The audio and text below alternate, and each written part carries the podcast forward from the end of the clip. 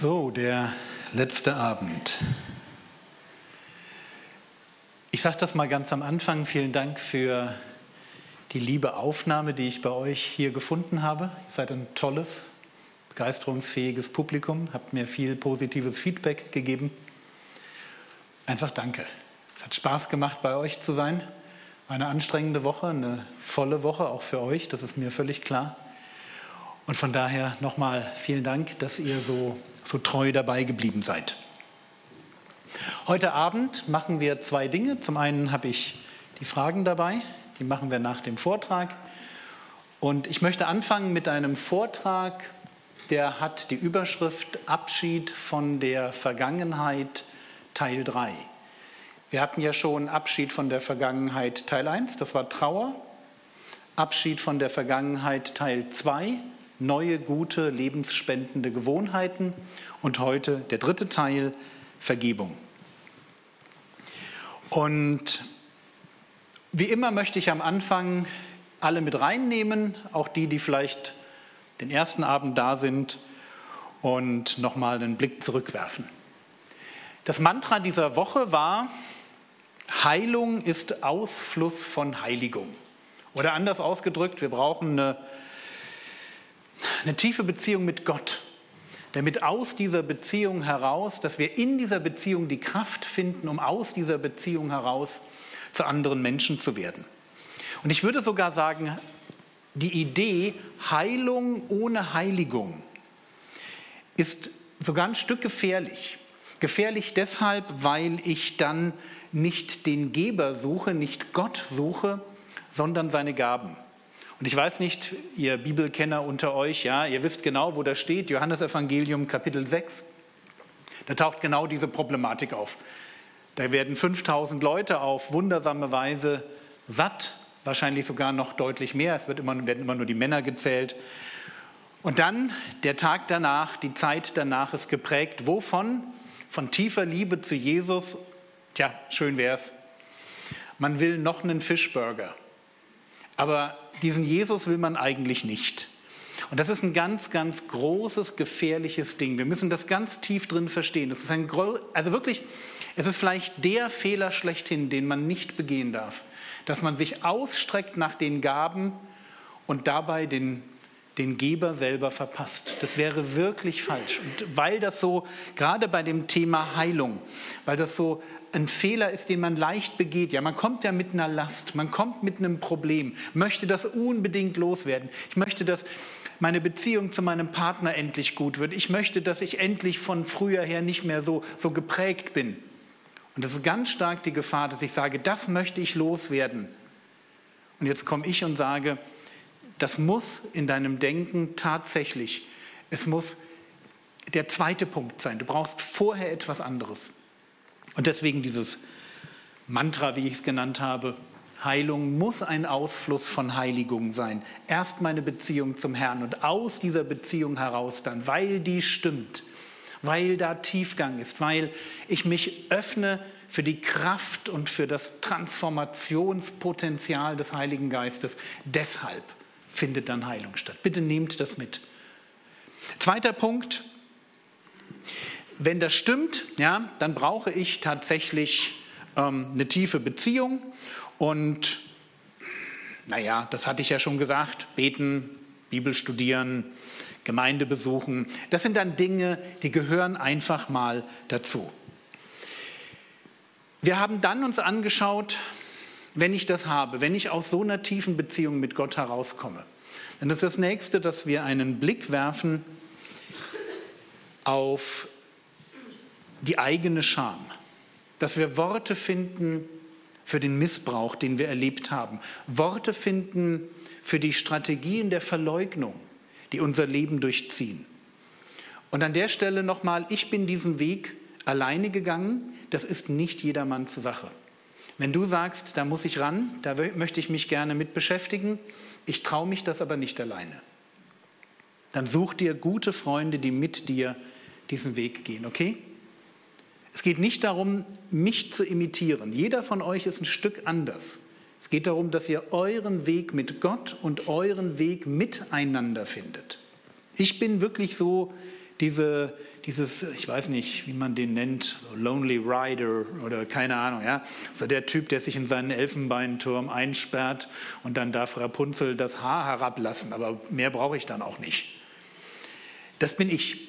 Du bist vielleicht ganz anders und deswegen nimm diese Idee mit. Ich muss mich der Scham stellen, aber nimm dir nicht unbedingt mich zum Vorbild. Und nach der Trauer, da wo ich mich der Scham stelle, wo ich traurig werde und dann nach der Trauer Gottes Trost empfange, wo ich merke, boah, hier ist richtig was wieder in Ordnung gekommen in mir drin. Dann gilt es, das Leben umzubauen. Neue, gute, lebensspendende Gewohnheiten. Genau genommen geht es an der Stelle darum, ein bewusstes Ja zu einem Veränderungsprozess zu finden. Auch das ist wieder wichtig. Geht nicht darum, dann drei Sachen zu machen und dann hört man damit wieder auf. Das wäre total schade. Natürlich würden dir die drei Sachen auch irgendwie helfen, aber versteht ihr, ich, ich möchte euch gewinnen für eine ganz andere Art, geistliches Leben zu denken. Geistliches Leben nicht als etwas, was so statisch irgendwie passiert und dann hat man so sein, seine Routine und dann lebt man die halt die nächsten 50 Jahre. Was ich mir für euch wünsche, ist eine Dynamik der Begegnung mit dem Geist Gottes, der vielleicht auf ganz harmlose, simple Weise in dein Leben einen Bibelvers hineingeben darf und du sagst, wow, interessant, da muss ich jetzt echt mal drüber nachdenken. Wir hatten das vorhin in einem Gespräch, dass uns das nochmal aufgefallen ist. Wir leben in einer Zeit, in der wir viel zu viele Informationen bekommen. Und die große Gefahr ist die, dass wir geflutet werden mit Predigten. Noch ein Podcast on top, hier noch eine Buchvorstellung. Und dann noch, ich weiß nicht, 23 Shorts, mal schnell bei YouTube ein bisschen was machen. Und am Ende hast du so viel gehört, dass du gar keine Zeit mehr hast, über das Einzelne nachzudenken. Und auch das viele bringt dir nichts. Du hast einfach nur viel gehört. Und wenn dir das so geht, und das kann auch älteren Leuten so gehen, aber ich glaube vor allem die jungen Leute sind da ganz arg in der Gefahr. Mein Tipp, hör dir weniger an. Ich sage es mal von hier vorne, eine Predigt in der Woche ist genug. Und wenn aus der Predigt ein Gedanke rauskommt, der wirklich für dich ist, dann nimm dir lieber Zeit, über diesen einen Gedanken nachzudenken und zu schauen, wo trifft er mich. Das ist wirklich genug. Du kannst den Rest nicht verdauen. Das ist so Binge-Hearing. Kennt ihr Binge-Eating? Das sind die, die sich das Essen reinschieben und manchmal habe ich den Eindruck, wir sind so Binge-Hearer. Ja, wir, wir hören einfach, bis wir nicht mehr können, bis wir voll sind. Das verändert in deinem Leben nichts. Und deswegen ist das wichtig, dass wir es lernen, auf Gott zu hören, den einen Vers kennenlernen, wo Gott sagt, der ist jetzt dran. Dass wir den auswendig lernen, dass wir über den reflektieren, dass wir überlegen, wie kann ich diesen einen Vers, diesen einen Gedanken in meinem Leben Fleisch werden lassen.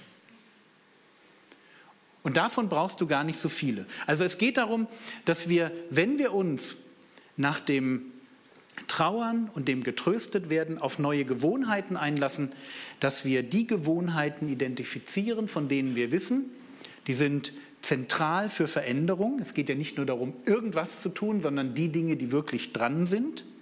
Und wenn du fragst, wie, wie lerne ich, wie finde ich sowas? Naja, da sind wir wieder bei, Du musst den Willen Gottes für dein Leben kennen. Frage, wie lerne ich den Willen Gottes für dein Leben kennen? Naja, das fängt halt tatsächlich mal damit an, dass du Bibel liest. Ich, ich kann nichts anderes sagen. Ja? Wir sind eine Buchreligion. Du kannst dich später beim Heiligen Geist dafür beschweren, dass er Menschen inspiriert hat, ein Buch zu schreiben. Aber heute kannst du es nur lesen. Geht nicht anders. Lesen und natürlich die Themen studieren, die für dich dran sind. Und am Anfang sind das wahrscheinlich Themen wie Ehe, Familie, Gemeinschaft, Prioritäten, Geld, Zeit. Da möchte ich, dass ihr fit werdet. Wirklich. Wenn du da keine Ahnung hast, dann wirst du einfach dämliche Entscheidungen treffen und du wirst auch bei der Frage, was, was soll ich jetzt verändern, du wirst einfach keine Idee haben. tut mir leid, wenn ich das so sage. Hm, ich mache es mal noch ein Stück konkreter und es ist der letzte Abend, von daher, ich bin dann auch morgen wieder in Berlin. Also ihr braucht dann auch nicht mit Steinen schmeißen, das ist weit weg. Gib Gott jeden Tag wenigstens eine Stunde. Eine Stunde, um Bibel zu lesen, über das Gelesene nachzudenken und zu beten. Gib ihm wenigstens eine Stunde. Und wenn du jetzt zuckst und denkst, eine Stunde, und ich bin ziemlich weit runtergegangen. Ich hätte eigentlich mehr sagen wollen, aber ich wollte dann euch auch nicht überfordern. Ihr seid ja irgendwie, ihr kennt mich ja noch nicht so richtig gut. Aber lass mich dir ein Geheimnis verraten.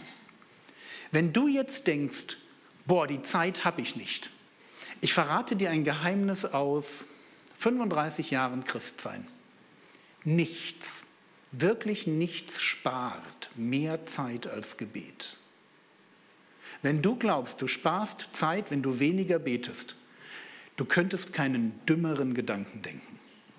Probier es bitte aus. Wir haben ja das mit den guten Gewohnheiten. Probier es einfach mal ein halbes Jahr lang aus und schau dir, wird, wenn ich mehr bete, mein Leben wirklich schlechter?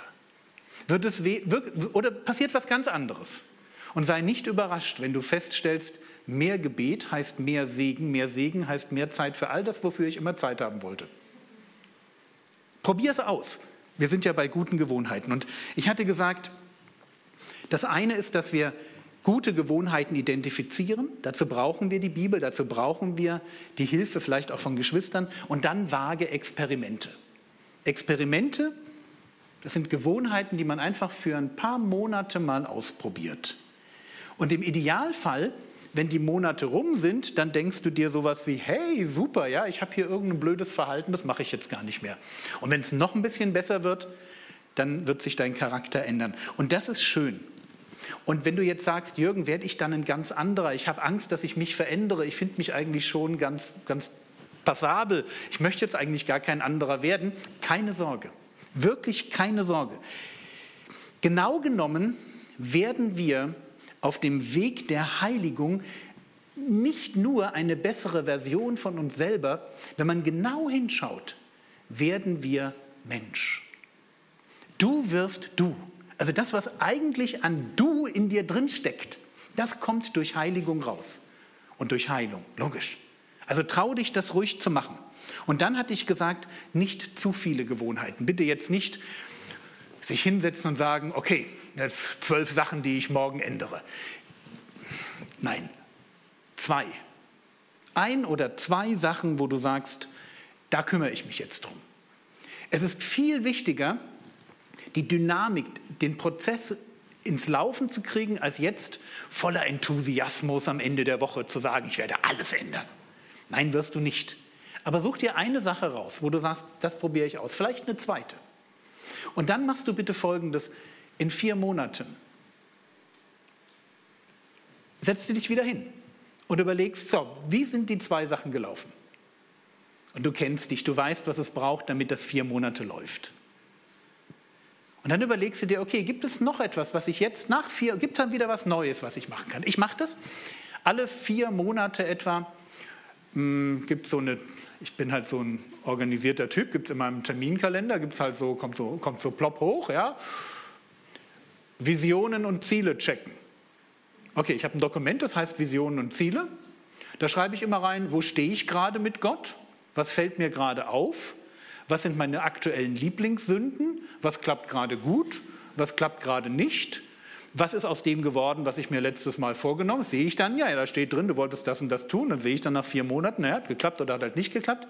Das heißt, alle vier Monate schaue ich mal so aus, aus so einer erhöhten Perspektive auf mein Leben und checke einfach, bist du irgendwie unterwegs? Und dann treffe ich wieder neue Entscheidungen und dann geht es wieder weiter und in vier Monaten schaue ich dann wieder nach. Das ist, was ich gerne für euch hätte. So einen Veränderungsprozess, der ganz, der so schrittweise immer weitergeht. Und du ahnst schon, wenn du das tust, kann dich niemand aufhalten. Das ist der Clou. Das ist, wenn du heute dich entscheidest, ich werde jede Woche zwei Bibelverse auswendig lernen. Stell dir vor, du würdest das tun. Du würdest dir diese komische Remember Me App runterladen und sagen, zwei Verse die Woche, das sind fünf Minuten am Tag, das ist die Zeit, die ich auf dem Klo verbringe, die werde ich jetzt investieren ins Bibelvers lernen. Stell dir vor, du machst das. Das bedeutet, am Ende des Jahres hast du 100 Verse gelernt. Das ist noch nicht ganz so tricky. 100 Verse ist noch so, damit das, das überwältigt einen noch nicht. Ich verrate dir ein Geheimnis. Ab 250 beginnt die Sucht. Aber 250 Verse bedeutet, wenn du sie geschickt lernst, du hast zu allen ethischen Themen schon mal einen Vers gelernt und meistens, dann muss ich Sebastian als Pastor schon anstrengen, euch in einer Predigt einen Bibelvers zu bringen, den ihr noch nicht kennt. Ab etwa 500 oder mehr dann noch bei etwa 750 Versen hast du die ganzen Standardverse im Kopf, die in allen theologischen Büchern sind. Du schaust bei Büchern nur noch danach, was habe ich noch nicht verstanden, weil es kommt ja doch immer wieder das Gleiche.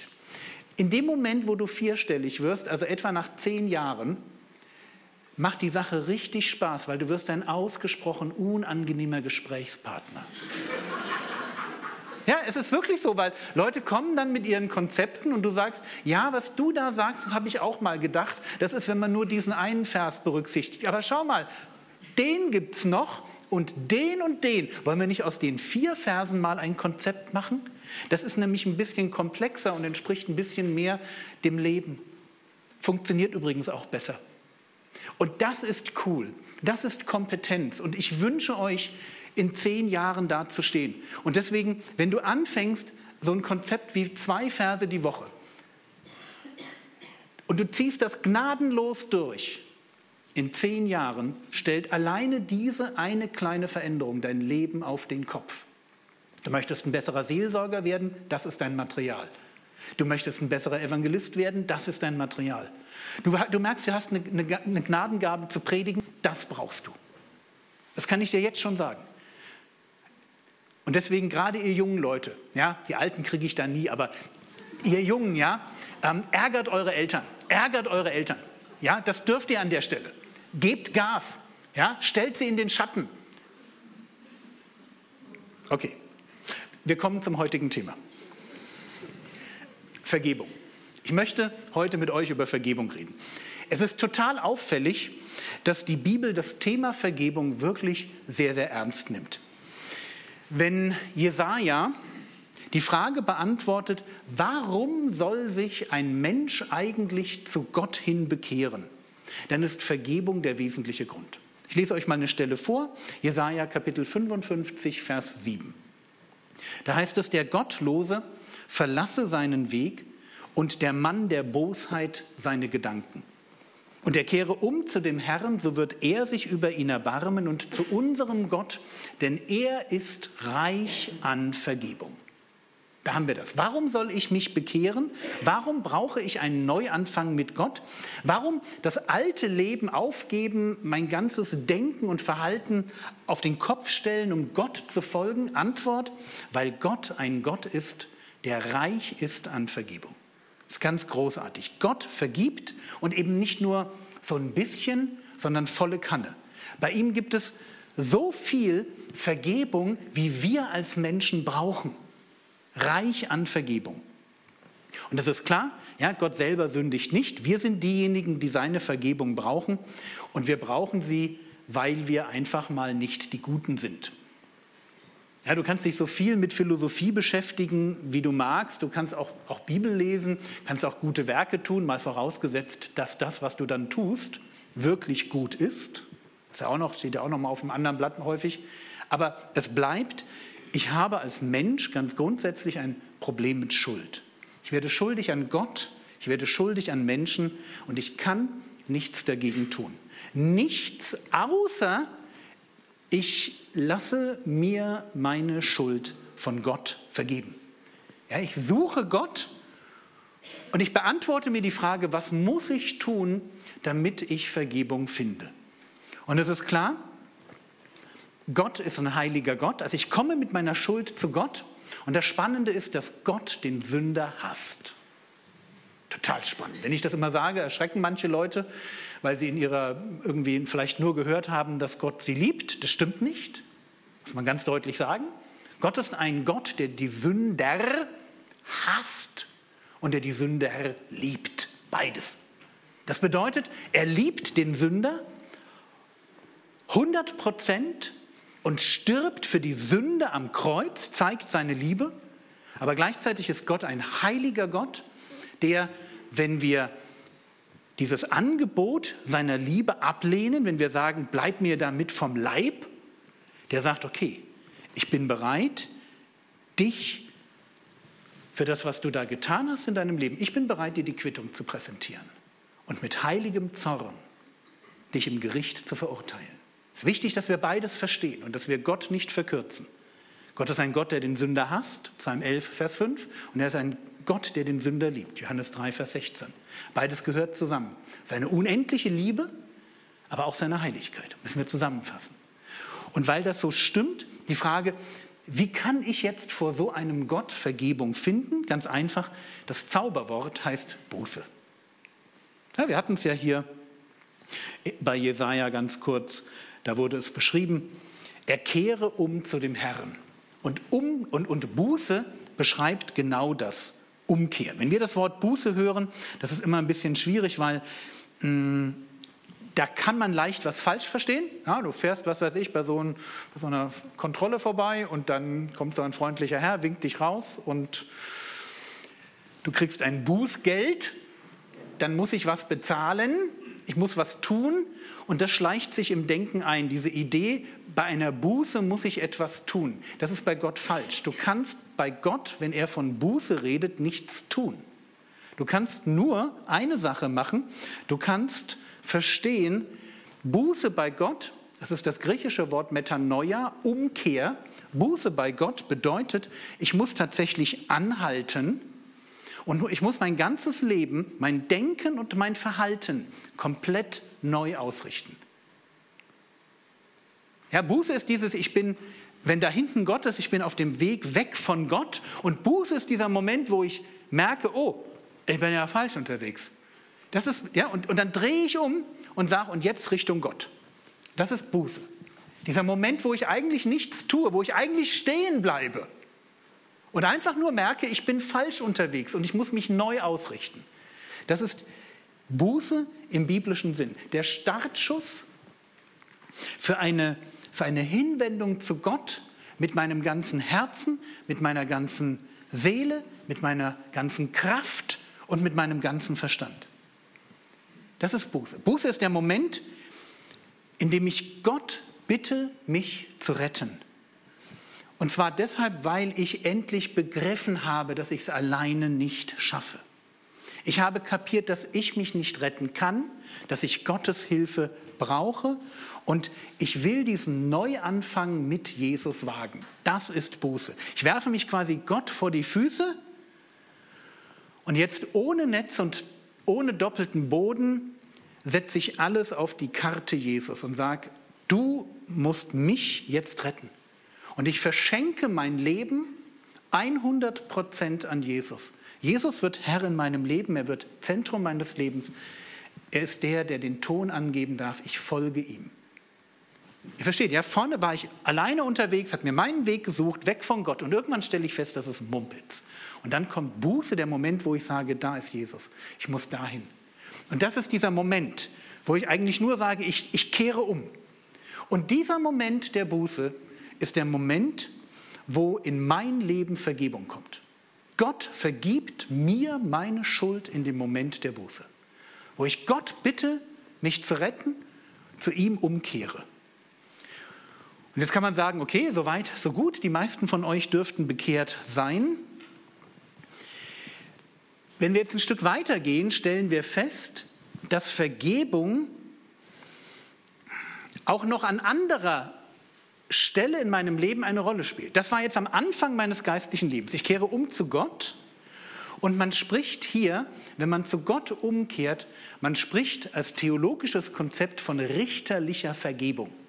Gott, der Richter, sieht mich als einen, der in seinem Leben umgekehrt ist, der Buße getan hat und er spricht mir richterlich Vergebung zu. Das, was am Kreuz passiert ist, die Schuld, meine Schuld ist in diesem Moment der Buße mit Jesus am Kreuz gesühnt worden. Richterliche Vergebung. Und jetzt könnte man sagen, okay, dann habe ich in diesem Leben mit Vergebung nichts mehr zu tun. Falsch, weil die Bibel eine zweite Form von Vergebung kennt. Und das ist väterliche Vergebung. Es ist die Vergebung, die ich als Kind Gottes immer wieder täglich erfahre, wenn ich Sünde bekenne. Ja, versteht ihr das? Mir ist auf der einen Seite vergeben worden, aber ich bekomme gleichzeitig täglich Sünde vergeben. Das ist eine Spannung, die wir als Christen ganz gut verstehen müssen. Wir kommen nicht ins Gericht, die Schuld meiner Sünde ist bezahlt und trotzdem ist Sünde in meinem Leben Realität. Und weil sie Realität ist, muss ich mit ihr umgehen. Und der richtige Umgang mit Sünde ist, ich bekenne Schuld, ich bekenne Sünde. Wir lesen das im ersten Johannesbrief, Kapitel 1, Vers 8 und 9. Da heißt es, wenn wir sagen, dass wir keine Sünde haben, betrügen wir uns selbst.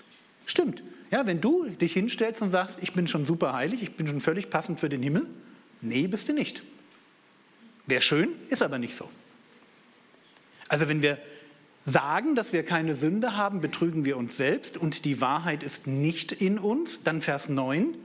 Wenn wir unsere Sünden bekennen, ist er treu und gerecht. Schön, oder? Gott ist treu und er ist gerecht, dass er uns die Sünden vergibt und uns reinigt von jeder Ungerechtigkeit. Das ist väterliche Vergebung. Um das nur zu sagen, diese Begriffe richterliche und väterliche Vergebung stehen so nicht in der Bibel. Das sind einfach Denkkonzepte, die ich euch mitgeben möchte, um unterschiedliche Arten von Vergebung besser greifen zu können.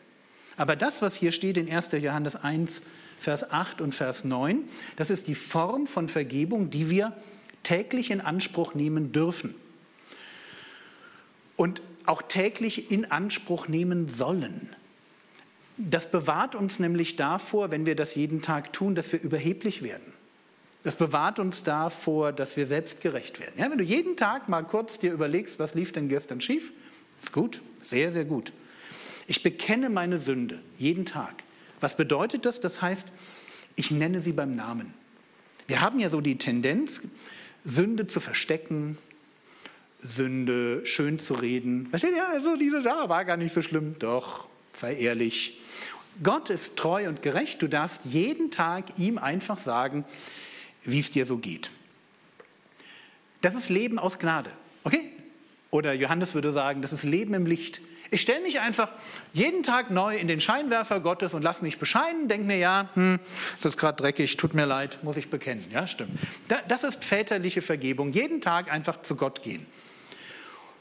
Und deswegen heißt es dann eben auch im Vater unser, Matthäus Kapitel 6, Vers 12, und vergib uns unsere Schulden, wie auch wir unseren Schuldnern vergeben haben. Oder bei Lukas etwas andere Fassung, gleicher Gedanke. Lukas Kapitel 11, Vers 4.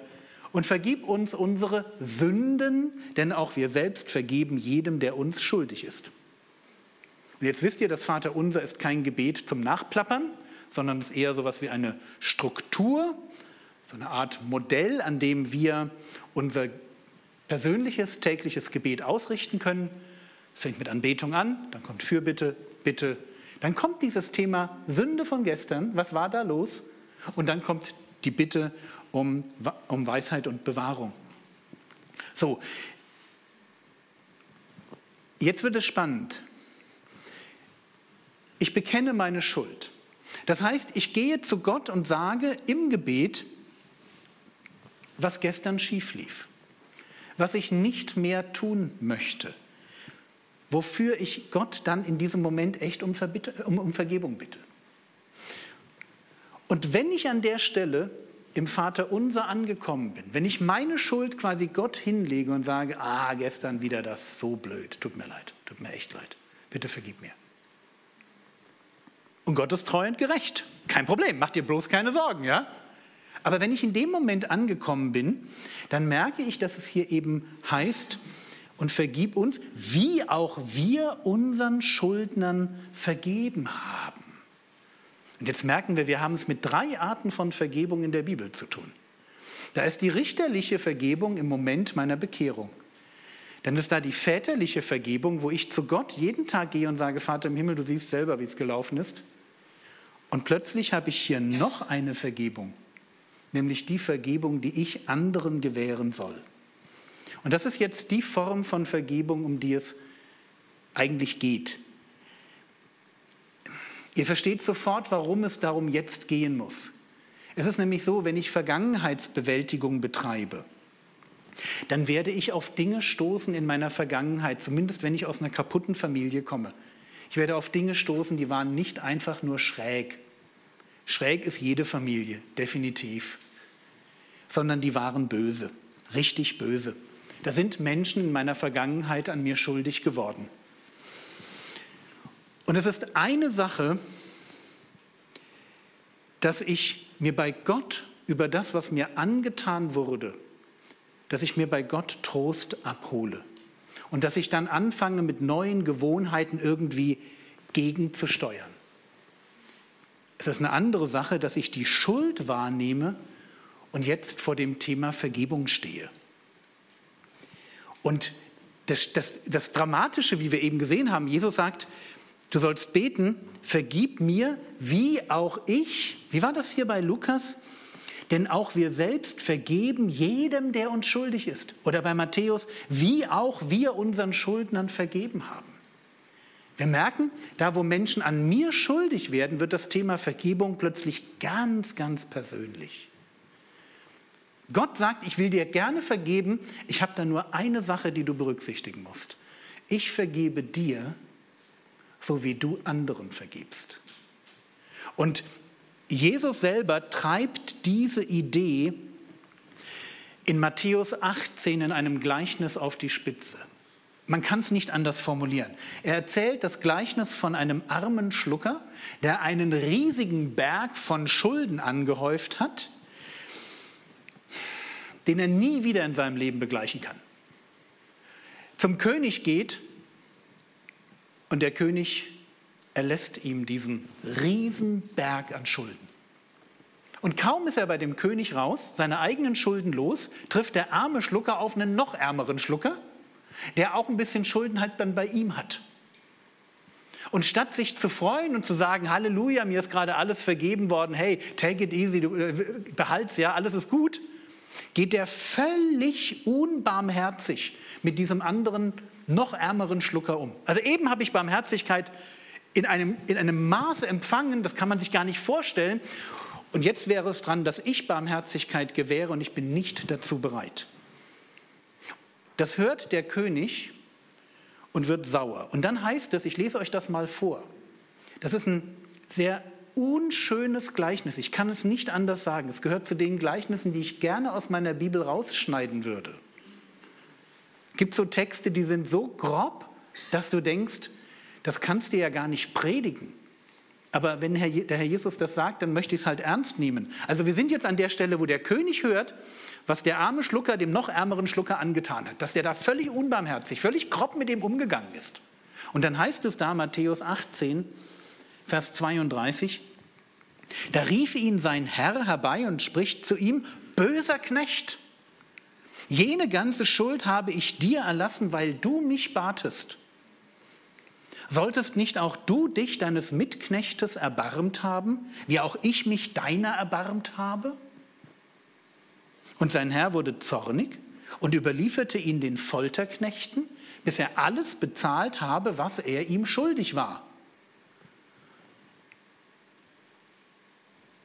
Und bei einem Gleichnis ist es so, da gibt es einen Vergleichspunkt. Und er kommt jetzt. Vers 35. So wird auch mein himmlischer Vater euch tun, wenn ihr nicht ein jeder seinem Bruder von Herzen vergebt. Es ist ein ganz dramatischer Text.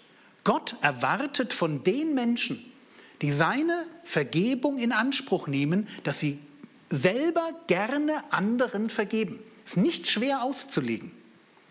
Ansonsten nimmt Gott seine Vergebung wieder zurück. Wenn wir Vergebung von Gott haben wollen, dann gibt es die eigentlich nur mit so einer Bedingung verknüpft. Und die Bedingung lautet, wenn, wenn Gott dir vergeben soll, dann musst du jemand werden, der auch gerne vergibt. Ich könnte davon sprechen, dass so das Kleingedruckte im neuen Bund. ja? Also die Vergebung, das ist geschenkt Da ist das Kreuz, du kannst zu Gott kommen. Es muss dir nur eines klar sein, Gott vergibt nicht bedingungslos, sondern da ist eine Bedingung dran geknüpft. Werde dann, gib das, was du empfängst, bitte weiter. Klingt erstmal komisch, hat aber etwas damit zu tun, dass echte Vergebung immer in meinem Herzen etwas verändert. Es geht nicht anders. Wenn dir wirklich vergeben ist, wenn du Vergebung richtig verstanden hast, dann willst du etwas von dem weitergeben, was du selber empfangen hast. Und wir merken sofort, oder? Das ist ganz schön starker Tobak. Vor allem, wenn du jetzt sagst, Jürgen, wir reden ja über Dinge wie Misshandlung. Wir hatten das ja, diese Punkte. Gilt das dann auch? Soll ich dann auch vergeben? Erwartet Gott von mir, dass ich da Vergebung zuspreche? Leuten, die mir allerschlimmste Dinge getan haben? Und die Antwort lautet ja.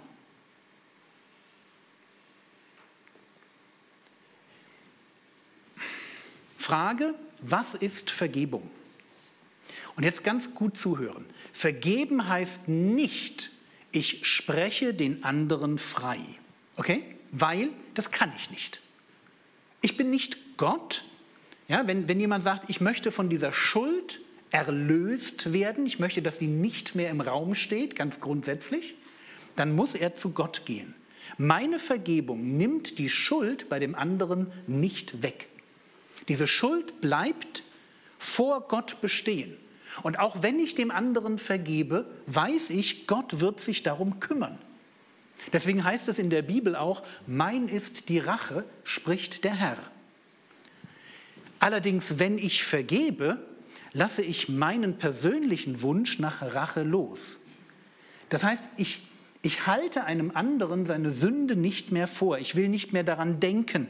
Ich will mich auch bemühen, im Rahmen meiner Möglichkeiten und wie es halt sinnvoll ist und mir auch sinnvoll erscheint, Beziehungen wiederherzustellen. Das ist das, was ich tun kann. Und der letzte Punkt ist wichtig, da muss ich noch mal drauf eingehen.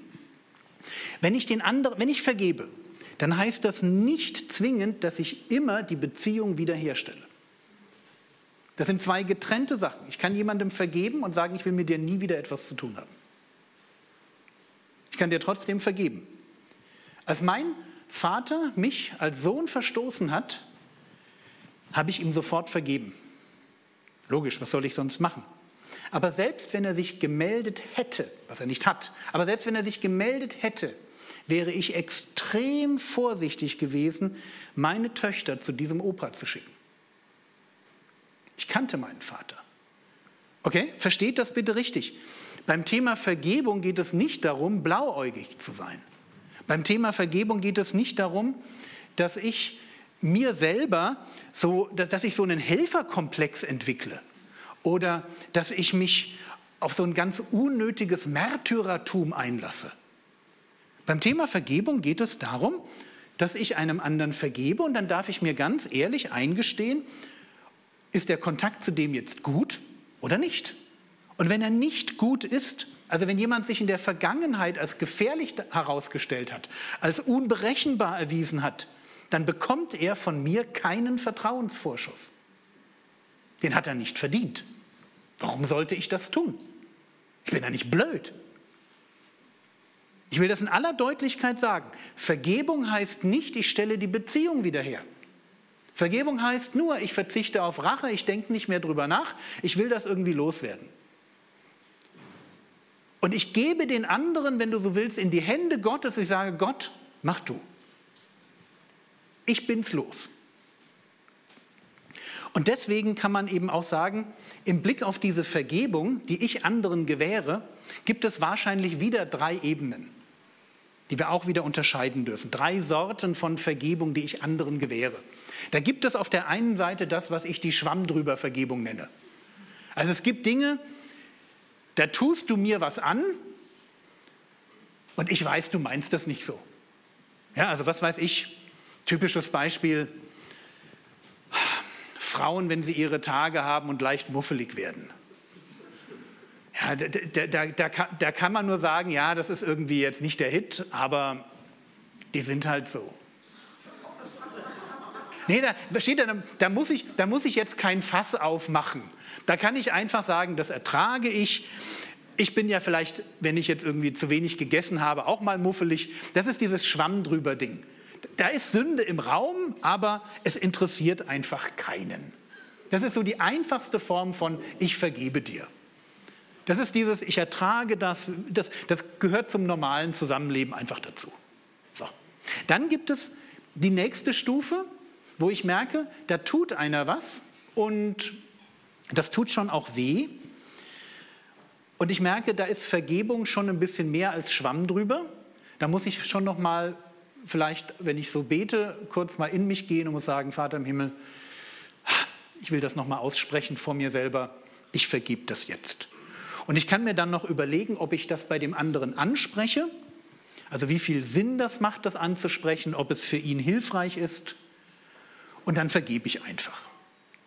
Jetzt hatten wir Schwamm drüber. Ich nenne das mal so das Einmalige. Ich denke kurz drüber nach. Und dann gibt es Vergebung als einen Prozess. Das bedeutet, und bei Misshandlung reden wir über Prozess. Misshandlung, da sagst du nicht einfach mal Schwamm drüber, da sagst du auch nicht, ich denke nur einmal drüber nach, sondern da vergibst du heute und stellst morgen fest, dass du zwar im Kopf vergeben hast, aber da unten im Bauch ist von der Vergebung nichts angekommen. Das heißt, ich vergebe heute und morgen vergebe ich einfach nochmal. Und wahrscheinlich werde ich auch übermorgen nochmal vergeben. Und ich mache das einfach so lange, bis mein Bauch kapiert, dass die Sache erledigt ist. Also wenn du anderen Leuten vergibst, Schwamm drüber, einmal die Sache vergeben und vergessen, oder du lässt dich auf einen Prozess ein, vielleicht auch mit anderen Leuten zusammen, die dich da begleiten.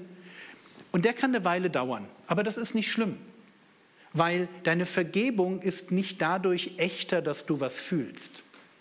Cool, oder? Du musst nichts fühlen. Eine Vergebung ist tatsächlich eine Entscheidung. Ich entscheide mich loszulassen. Ich entscheide, auf Rache zu verzichten, nicht mehr drüber nachzudenken, es dem anderen nicht mehr vorzuhalten. Es ist eine Entscheidung. Wichtig, sie ist nicht verhandelbar. Gott möchte, dass wir vergeben. Manchmal wird dann formuliert, ja, ja, Jürgen, das stimmt schon, aber man muss nur vergeben, wenn der andere um Vergebung bittet. Tja, was soll ich sagen? Also ich bin da ein bisschen skeptisch.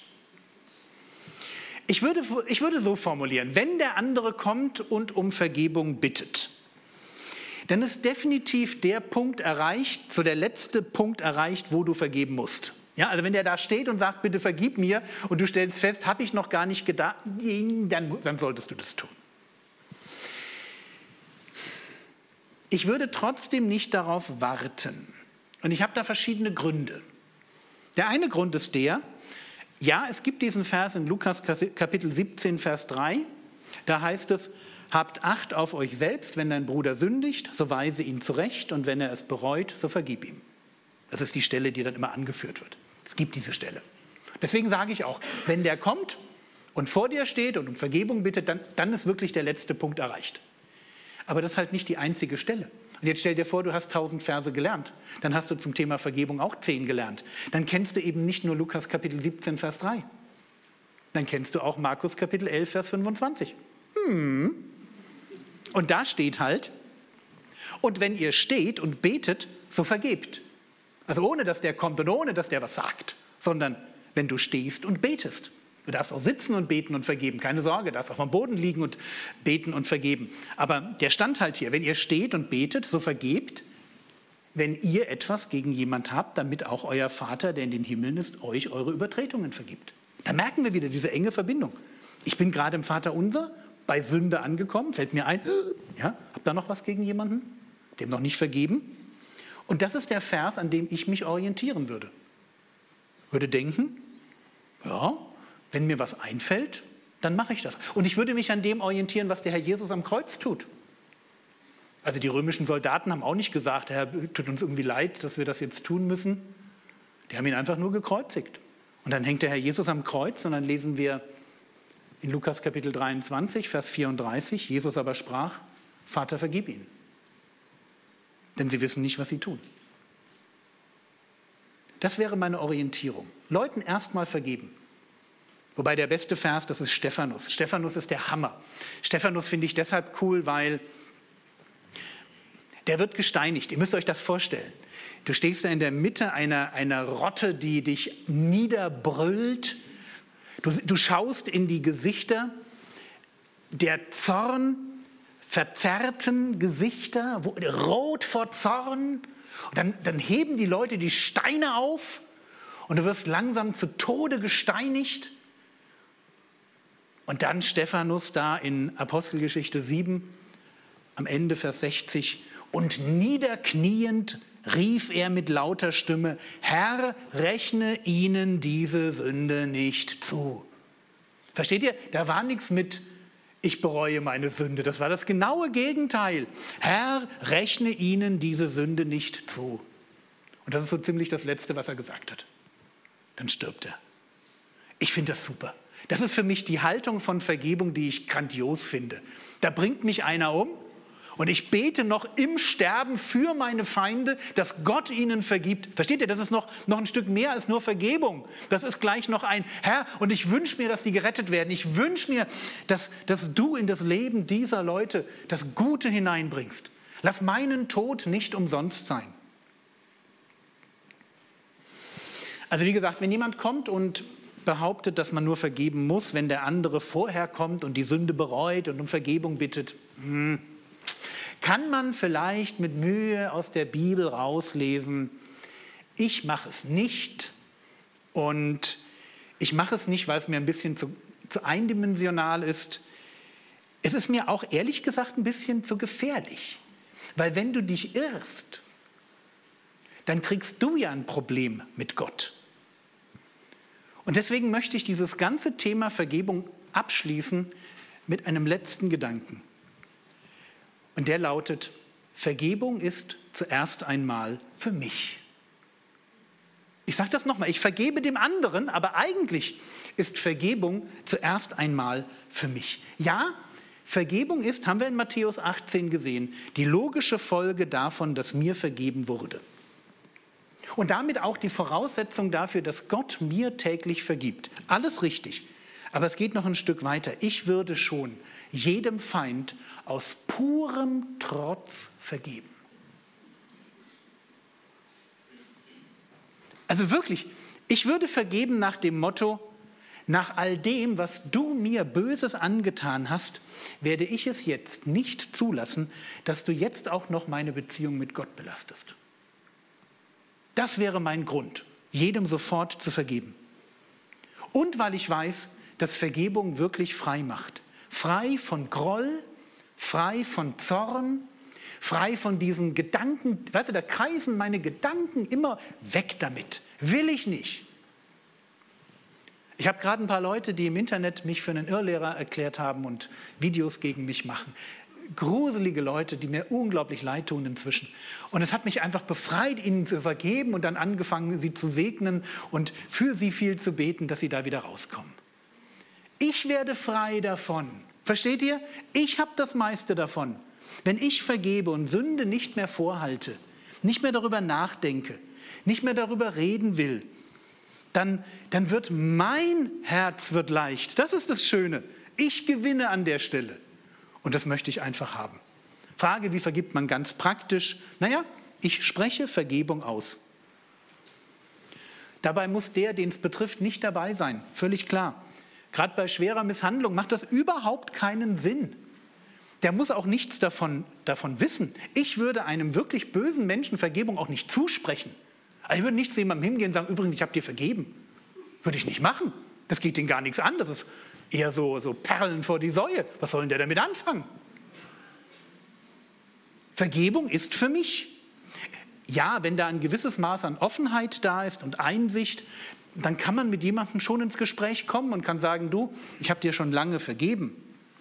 Aber weißt du, wo das, wo das nicht da ist, wo diese Einsicht fehlt, wo jemand vielleicht an alten destruktiven Verhaltensmustern festhält, und das gibt es, Pff, ganz ehrlich, da schütze ich erstmal meine Seele.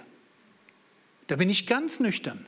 Kontakt mit mir ist Gnade, nicht Pflicht. Wenn ich mit dir nicht reden will, rede ich mit dir nicht. Punkt. Es ist mein Leben. Ich verantworte das ganz persönlich alleine vor Gott. Und wenn du dich in meiner Geschichte als jemand dargestellt hast, der mich massiv verletzt hat, dann liegt der Ball auf deiner Seite zu zeigen, dass du dich geändert hast. Und dann bin ich gerne offen. Keine Frage. Ich, ich ziehe mich jetzt nicht einfach pampig zurück. Ich habe dir ja vergeben. Aber ich bin auch nüchtern genug. Und mein Leben ist mir lieb genug, um nur solche Leute reinzulassen, die ich da drin auch haben will. Ich mache eine Tür zu. Ich blockiere einen Kontakt auf meinem Handy. Ich rede nicht mit jedem, wenn ich keinen Bock habe. Versteht ihr? Der Ball liegt auf der anderen Seite. Mein Job ist zu vergeben. Tue ich. Und dann ist Schluss. Also wie, wie, wie vergebe ich ganz praktisch? Ich spreche Vergebung aus, ich schreibe es vielleicht auch auf, um mich selber daran zu erinnern. Und dann lebe ich Vergebung, logisch. Ich, ich lebe das einfach. Und wenn mir das alleine schwerfällt, naja, dann suche ich mir Leute und sage, hey, ich kriege das gerade nicht gebacken, können wir zusammen beten. Und nochmal, Vergebung ist eine Entscheidung. Das muss sich nicht richtig anfühlen. Oder andersrum, Vergebung fühlt sich meist in dem Moment, wo du sie tust, richtig falsch an. Es fühlt sich nämlich so an, als würde der andere davonkommen. Tut er nicht, keine Sorge. Mein ist die Rache, ich will vergelten. Okay? Brauchst keine Angst haben. Gott ist da, Gott wird sich kümmern. Und bei alledem ist eines wichtig. Ich verbiete den Menschen, indem ich vergebe, ich verbiete den Menschen, die meine Vergangenheit kaputt gemacht haben, ich verbiete ihnen, jetzt auch noch meine Zukunft kaputt zu machen. Das ist der Clou bei Vergebung. Ich lasse los, ja, bei Trauer komme ich zum Trost und bei Vergebung komme ich in die Gemeinschaft mit Gott, wo Gott mir vergibt und wo meine Beziehung mit Gott tief wird. Und deswegen habe ich das gesagt, Vergebung ist zuerst für mich. Ich verbiete den Menschen, die meine Vergangenheit kaputt gemacht haben, ich verbiete ihnen auch noch meine Zukunft kaputt zu machen. Und deshalb, aus purem Trotz, werde ich jedem, jedem vergeben, der mir etwas Böses antut. Weil ich diese Beziehung zu Gott haben möchte. Zu dem Gott, der mir Heilung schenkt. Amen.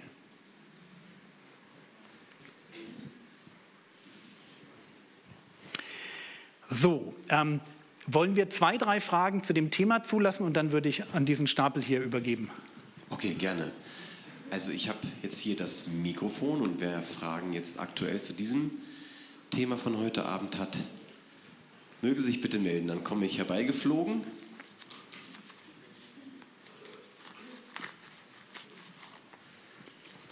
Ah, großartig. Bitte schön. Ja, es geht, mir, es geht mir um das besondere Thema der Vergebung an Personen, die halt nicht mehr da sind. Das betrifft uns ja Älteren häufig, dass Eltern, Großeltern halt verstorben sind und wir äh, dort halt äh, auch Vergebung zu üben haben.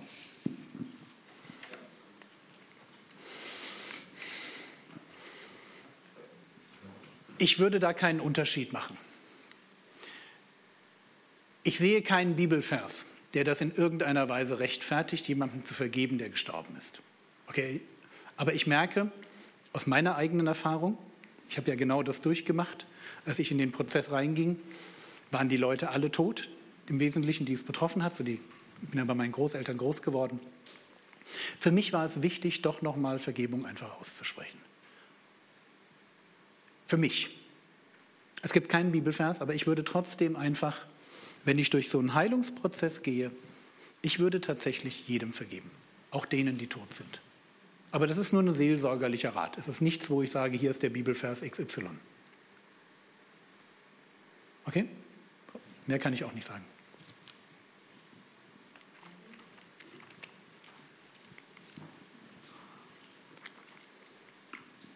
Du hast eben gesagt, äh, trotz, du, hast, du bist trotzig. Mhm. Ist Trotz nicht auch Sünde?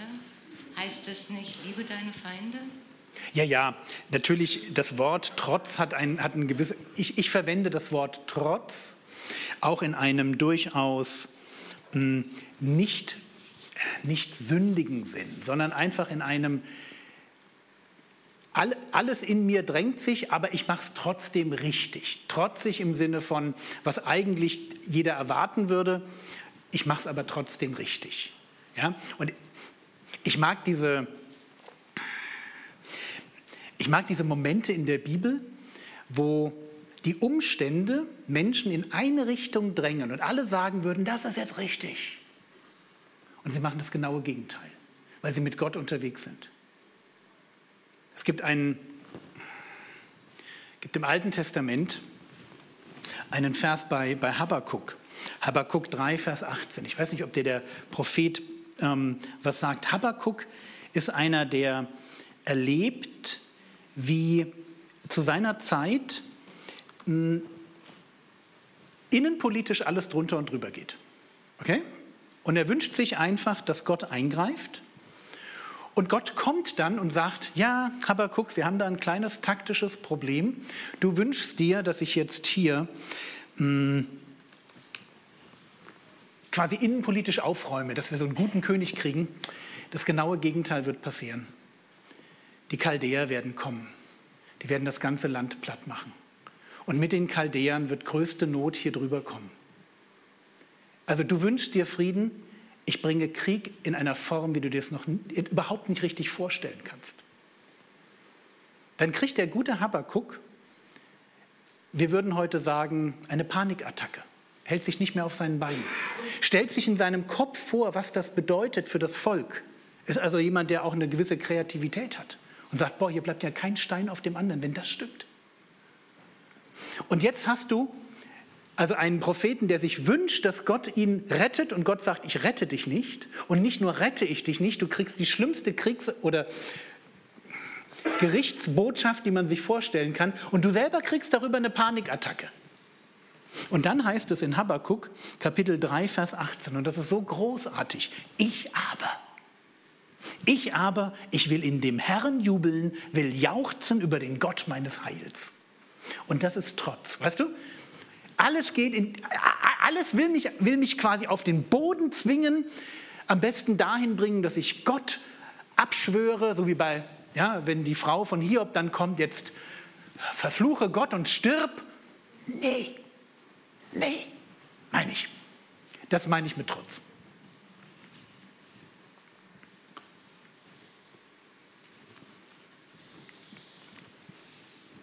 Ist das schön, so durch die Gänge zu gehen hier. Bitte schön. Also, ähm, ich vergleiche Vergebung. Gott hat mir vergeben. Wenn ich, wenn ich bei Gott um Vergebung bitte, Gott hat sie ja schon im Voraus mir vergeben. Das, was du auch gesagt hast. Aber ich muss meine Schuld Gott bekennen, ja, dann ist da von beiden Seiten Vergebung da. Und jetzt, wenn man zum Beispiel enge Beziehungen hat äh, und einem widerfährt was Böses. Ja? Und man sagt, okay, ich vergebe dieser Person. Man ist aber äh, oft mit, mit dieser Person in der Nähe, aber die Person kommt nie auf einen zu und sagt, entschuldige bitte. Da bin ich dann verpflichtet, mit ihm trotzdem Kontakt immer zu haben oder nicht? Das hatte ich ja schon gesagt. Also wenn du, wenn du um den Kontakt nicht herumkommst, ich hatte das mal auf Arbeit, dass ich eine, ein, ein, eine Arbeitskollegin hatte, die in etwa so drauf war, wie du das jetzt beschreibst. Naja, da bleibt mir ja keine andere Wahl. Da kann ich nur sagen, ich vergebe, ja, aber ich muss mit ihr Kontakt haben. Dann muss ich meinen Job wechseln. Die wären nie auf den Gedanken gekommen, um Vergebung zu bitten oder was in Ordnung zu bringen. Aber ich muss mit der Person auch keinen Kontakt, also jetzt keine Beziehung haben, um zusammen irgendwas zu Ich fahre nicht mit ihr in Urlaub. Nein, natürlich nicht. Also ich kann darüber beten, ich kann sagen, Vater im Himmel, gerade wenn das jetzt solche engeren Beziehungen sind, kann ich beten, Vater, ich brauche Weisheit, wie ich damit richtig umgehe. Vielleicht könnte ein Urlaub genau das Richtige sein. Ja, ihr lacht, man weiß ja manchmal nicht, was, was die Herzen von Leuten, ja, in dem Fall war es, dass ich ihr dann bei einer Sache geholfen habe, die ihr persönlich ganz wichtig war, außerhalb der Arbeit, wo sie selber eben nicht weitergekommen ist. Das hat dann so ein Stückchen das Herz geöffnet. Aber müssen tue ich erstmal gar nichts. Ich habe mit einer Person gesprochen. Ich habe auch gesagt, also so wie du dich verhältst, das ist nicht in Ordnung, aber die Person sagt, nee, ich sehe keine Schuld ein. Ich, für Ja, mich ist dann- alles richtig. Gut, dann ist das so, dann ist, ist der Ball bei dir weg.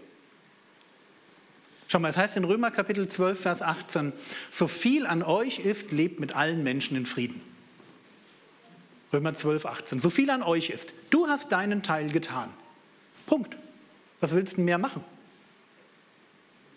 Schwierig wird es, wenn das dein Ehepartner ist. Ist mir völlig klar. Aber auch da gilt, du kannst erstmal nicht mehr tun. Du kannst dann dafür beten, du kannst, kannst Liebe erweisen, logisch.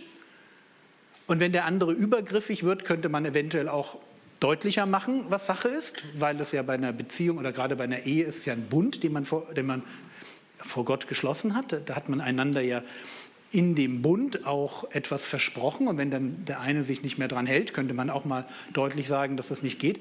Aber ganz grundsätzlich, Gott hat uns nicht verheißen, dass wir in allen Beziehungen, in denen wir drinstecken, immer Friede, Freude, Eierkuchen erleben. Und jetzt stellt euch mal vor, Hiob und seine Frau. Äh, ha- Habt ihr den Eindruck, dass die beiden glücklich miteinander verheiratet sind? Ich nicht. Ich meine, der Teufel nimmt Hiob alles, was ihm lieb und teuer ist, bis auf seine Frau. Ja, ihr lacht. Ich.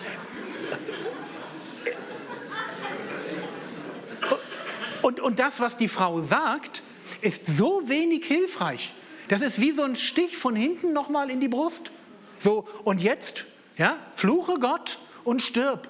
Ja, das, ey, super. Das ist genau das, was du in so einer Situation brauchst.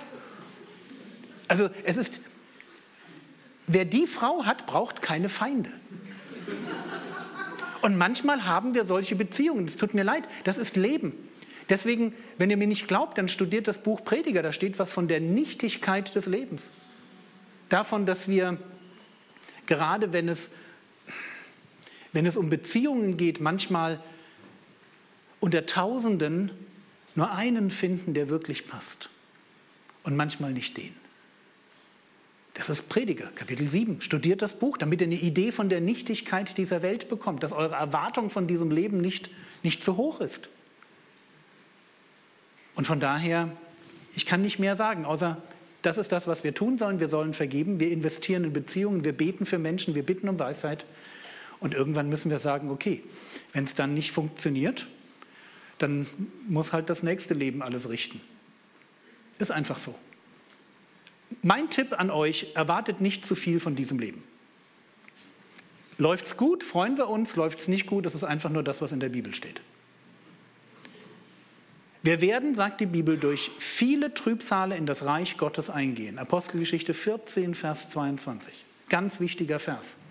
Dass wir heutzutage hier leben, Frieden haben, Wohlstand haben, satt sind, warme Kleidung, viele von euch ein Auto, einen vernünftigen Job, ein gewisses Maß an Gesundheit, eine Brille. Ey, ihr könnt das alles buchen unter extra. Das ist die Ausnahme. Und deswegen lasst uns nicht denken, das sei die Norm. Das wäre völlig falsch. Lasst uns darüber freuen, jeden Tag Gott dafür danken. Wenn du morgens aus dem Bett kommst und dein Magen nicht knurrt, weil du seit zwei Tagen nichts gegessen hast, einfach danken. Vielen Dank, Vater. Es ist, nicht, es ist die Ausnahme, es ist wirklich die Ausnahme. Okay. Eine letzte Frage noch, ist noch eine da, sonst würde ich mit denen hier weitermachen. Du hast vorhin von Zorn gesprochen. Wenn der Zorn ausgeprägter ist als der Wille zu vergeben, wie gehst du damit um?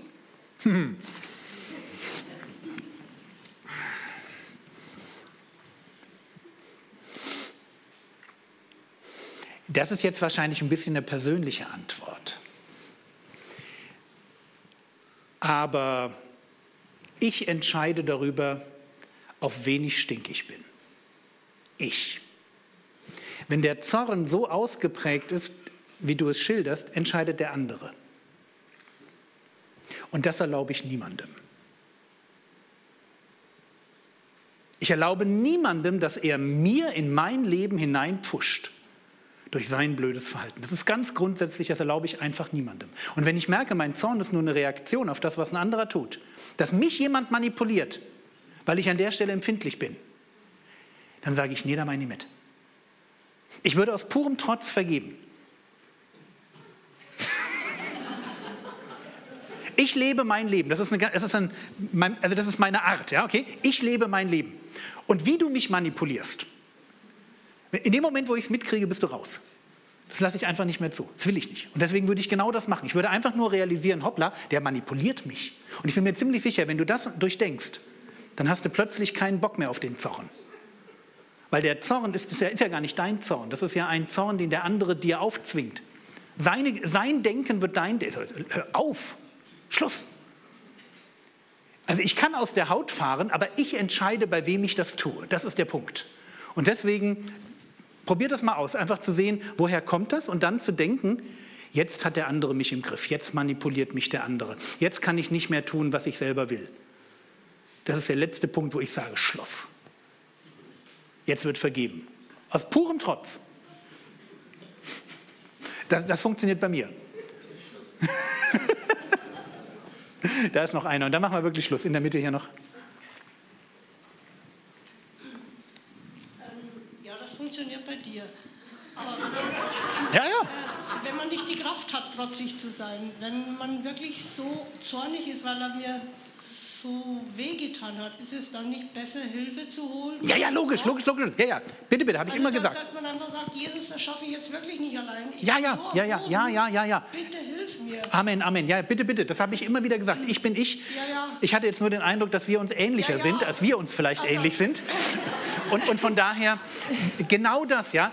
Ähm, dann brauchst du Leute, die sagen, so, hier ist der, ich weiß nicht, Wutknüllsack oder ja, dann treffen wir uns und dann schauen wir mal. Und trotzdem würde ich schon, ich würde trotzdem quasi willentlich vergeben. Ich würde, dann, ich würde gnadenlos sagen, okay, hier ist die Vergebung, das schreibe ich mir jetzt auf, ich vergebe dem jetzt, fühlt sich überhaupt nicht danach an, du bist stinkzornig und alles, aber ich schreibe es schon mal auf, ich fange schon mal an. Weil ich genau weiß, in dem Moment, wo ich das tue, habe ich den ersten Schritt getan, den Schritt getan, den Gott von mir möchte. Und dann können wir uns über den Zorn unterhalten und über die Gruppe, die mir dabei hilft. Was ich nicht tun darf, ist zu sagen, ich bin ja so zornig, also mit Vergeben, damit beschäftige ich mich nicht.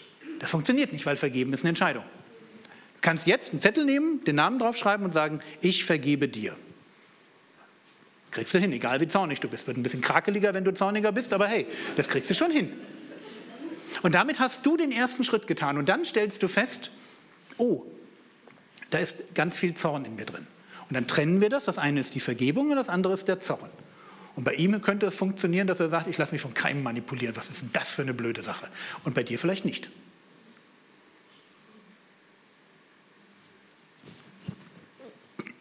Okay, ein paar Fragen, die ihr mir gegeben habt. Sind, Erleb sind, Erlebnisse, die einen außerhalb von Familie prägen, weniger, trauma weniger traumatisierend, beziehungsweise wie unterscheiden sich diese in dem Erwachsenenleben? Nein, also ob mir Erlebnisse innerhalb der Familie passieren oder außerhalb, spielt keine Rolle. Okay, also wenn euch, wenn man als Kind etwas erlebt, was traumatisierend ist, dann spielt das im Allgemeinen keine Rolle, wer dafür zuständig ist. Das müssen ja noch nicht einmal Menschen sein. Könnt ihr euch vorstellen, wie viele Leute jetzt in der Türkei traumatisiert sind? Wenn es bebt und über dir zerbricht das Haus und dann bist du irgendwie gerade eine Woche raus und dann bebt es wieder. Also ihr merkt schon, ja, das ist genauso schlimm und da muss man jetzt keinen Unterschied machen. Wie läuft der Weg der Bekehrung? Also ich habe das jetzt nicht geklustert, ich bin, das geht jetzt einfach von oben nach unten einfach quer durch. Wie läuft der Weg der Bekehrung? Oh ja, das ist nicht kompliziert. Also der Weg der Bekehrung geht etwa so. Ich erzähle meine Geschichte. Ich saß in einem Vortrag, Mai-Bibelwoche 1987. Keine Ahnung, worum es ging, irgendwas mit Heiligem Geist. Ich saß da, weil die Jugendgruppe, in der ich drin war, halt da war. Wir waren so eine geschlossene Gruppe. War völlig klar, wenn einer hingeht, gehen alle. Also waren wir alle da. Ich habe den Vortrag gehört, hatte den Eindruck, Jürgen, das mit Gott und dir, das ist eine halbe Sache. Du bist da noch nicht durch.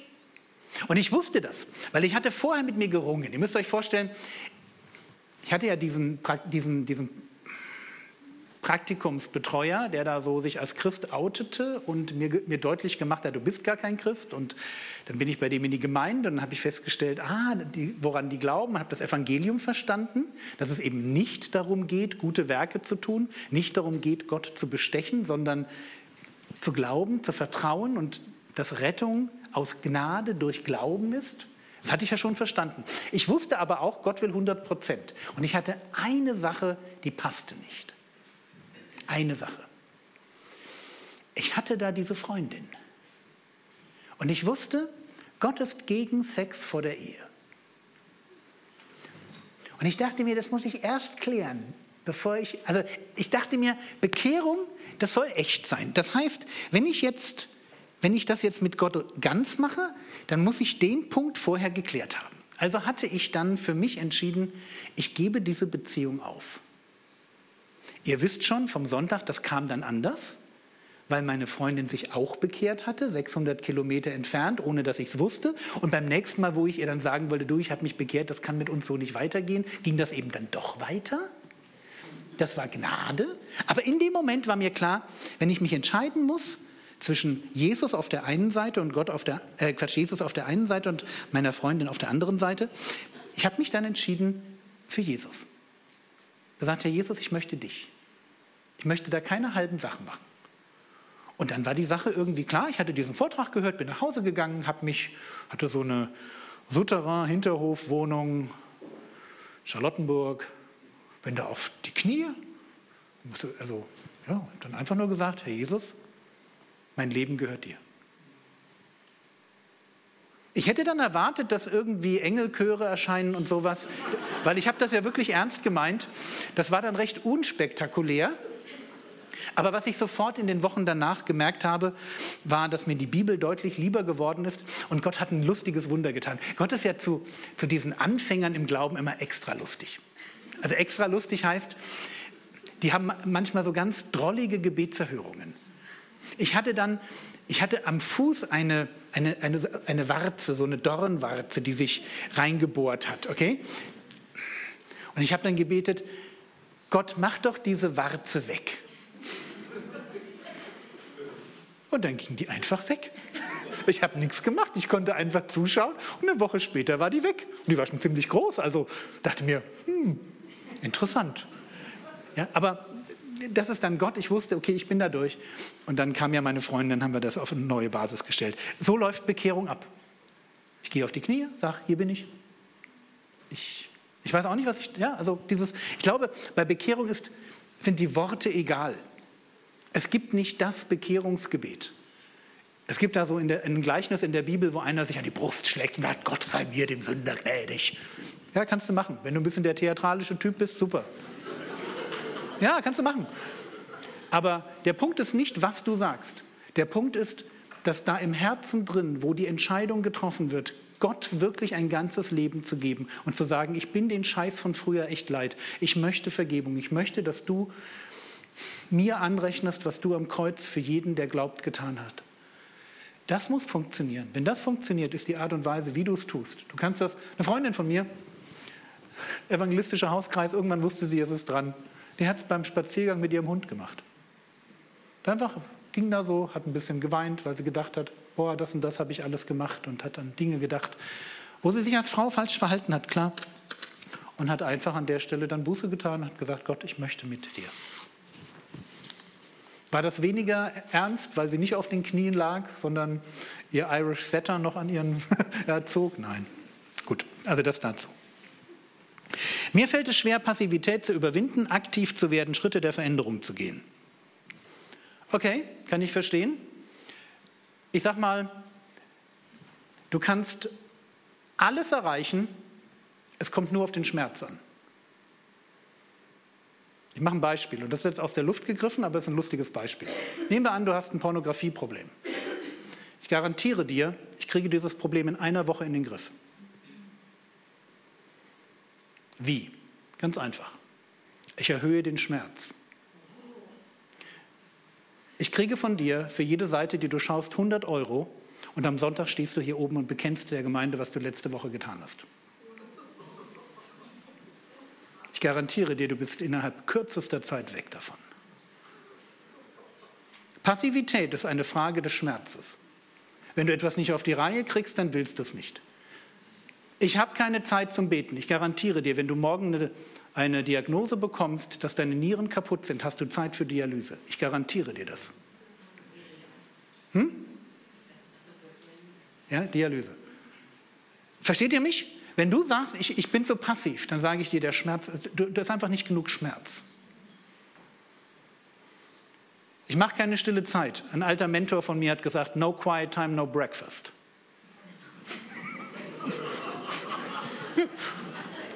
ja, du machst keine stille Zeit, gibt es kein Frühstück. Essen gibt es, wenn deine Bibel gelesen ist. Fang mal an. Ich, also das, das klingt jetzt harmlos, aber wenn du da wirklich ein Problem hast, dann erhöhe den Schmerz. Was auch immer das sein mag. Und dann such dir Leute, die dich unterstützen an der Stelle. Bete. Ja, Disziplin ist eine Frucht des Geistes. Du hast ein massives Charakterdefizit, wer auch immer das geschrieben hat, aber das ist halt so. Nein, ich weiß es ja nicht. Also, ist, da, ist, da ist ein wirkliches Problem dahinter. Das muss man angehen. Wahrscheinlich braucht man auch noch ein bisschen Leute, die einen begleiten. Dann steht hier etwas, was ich nicht ganz verstehe, oder da geht es dann um Charakterdefizite, Beziehungsunfähigkeit führt zur Ehelosigkeit.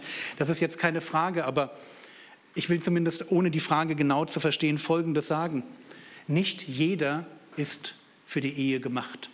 Es gibt Leute, die sind charakterlich so schräg drauf, dass man sie niemandem zumuten kann. Und dass sie sich bitte schön auch niemandem zumuten. Ich weiß, das klingt brutal, aber das ist das, was der Herr Jesus sagt. Ich, ich lese euch das vor.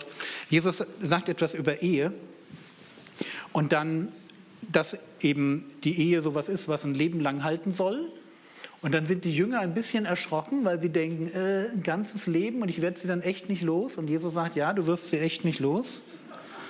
Ähm, und dann, wir gehen mal rein in Matthäus 19. Ich weiß nicht, ob ihr mitschauen, also mitschlagen wollt. Das ist Matthäus 19. Und die Jünger sagen dann, wenn die Sache des Mannes mit der Frau so steht, Klammer auf, dass er sie nicht mehr wegen jeder beliebigen Ursache los wird, Klammer zu, dann ist es nicht ratsam zu heiraten. Cool, oder? Das ist das, wie die Jünger dachten. Wenn ich sie nicht loswerde, dann ist es ja richtig gefährlich, so äh, zu heiraten. Das, kann ja, das ist ja dann wie so die Katze im Sack irgendwie, ja. Nur die Katze bleibt ein Leben lang. Hm? Genau das. Und, und dann sagt der Herr Jesus etwas ganz Entscheidendes. Er sagt in Vers 12, es gibt Verschnittene, die von Mutterleib an so geboren sind.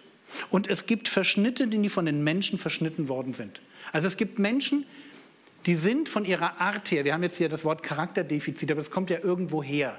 Entweder bin ich so oder ich werde so gemacht, dass ich für eine Beziehung nicht tauge. Und dann darf man in den Spiegel schauen und darf sagen, ich bin das nicht. Ich würde den Tipp geben, wenn ich merke, keine meiner Beziehungen funktioniert, und zwar weil ich einfach ein Typ bin, der nirgendwo reinpasst, bitte nimm dich an als der, der du bist. Nicht nur, dass ich dir das Single-Sein ein Stückchen lieb machen möchte. Paulus sagt das. 1. Korinther Kapitel 7, Vers 8. Er sagt, ich würde mir wünschen, dass alle so wären wie ich. Und er sagt das zu Witwen und Unverheirateten. Single-Sein ist keine Katastrophe. Aber wenn du nicht zur Ehe gemacht bist, und jetzt noch ein bisschen deutlicher, wenn du Erfahrungen in der Vergangenheit hast, wo du sagst, eigentlich möchte ich mich gar nicht auf einen anderen einlassen. Und weil alle in der Gemeinde heiraten, heiratest du halt auch einen. Und machst dessen, machst den kaputt und dich kaputt und ihr, ihr führt nie eine wirklich glückliche Ehe. Dann kauf dir lieber einen Hund. Für lieber ein, ein fröhliches Single-Sein.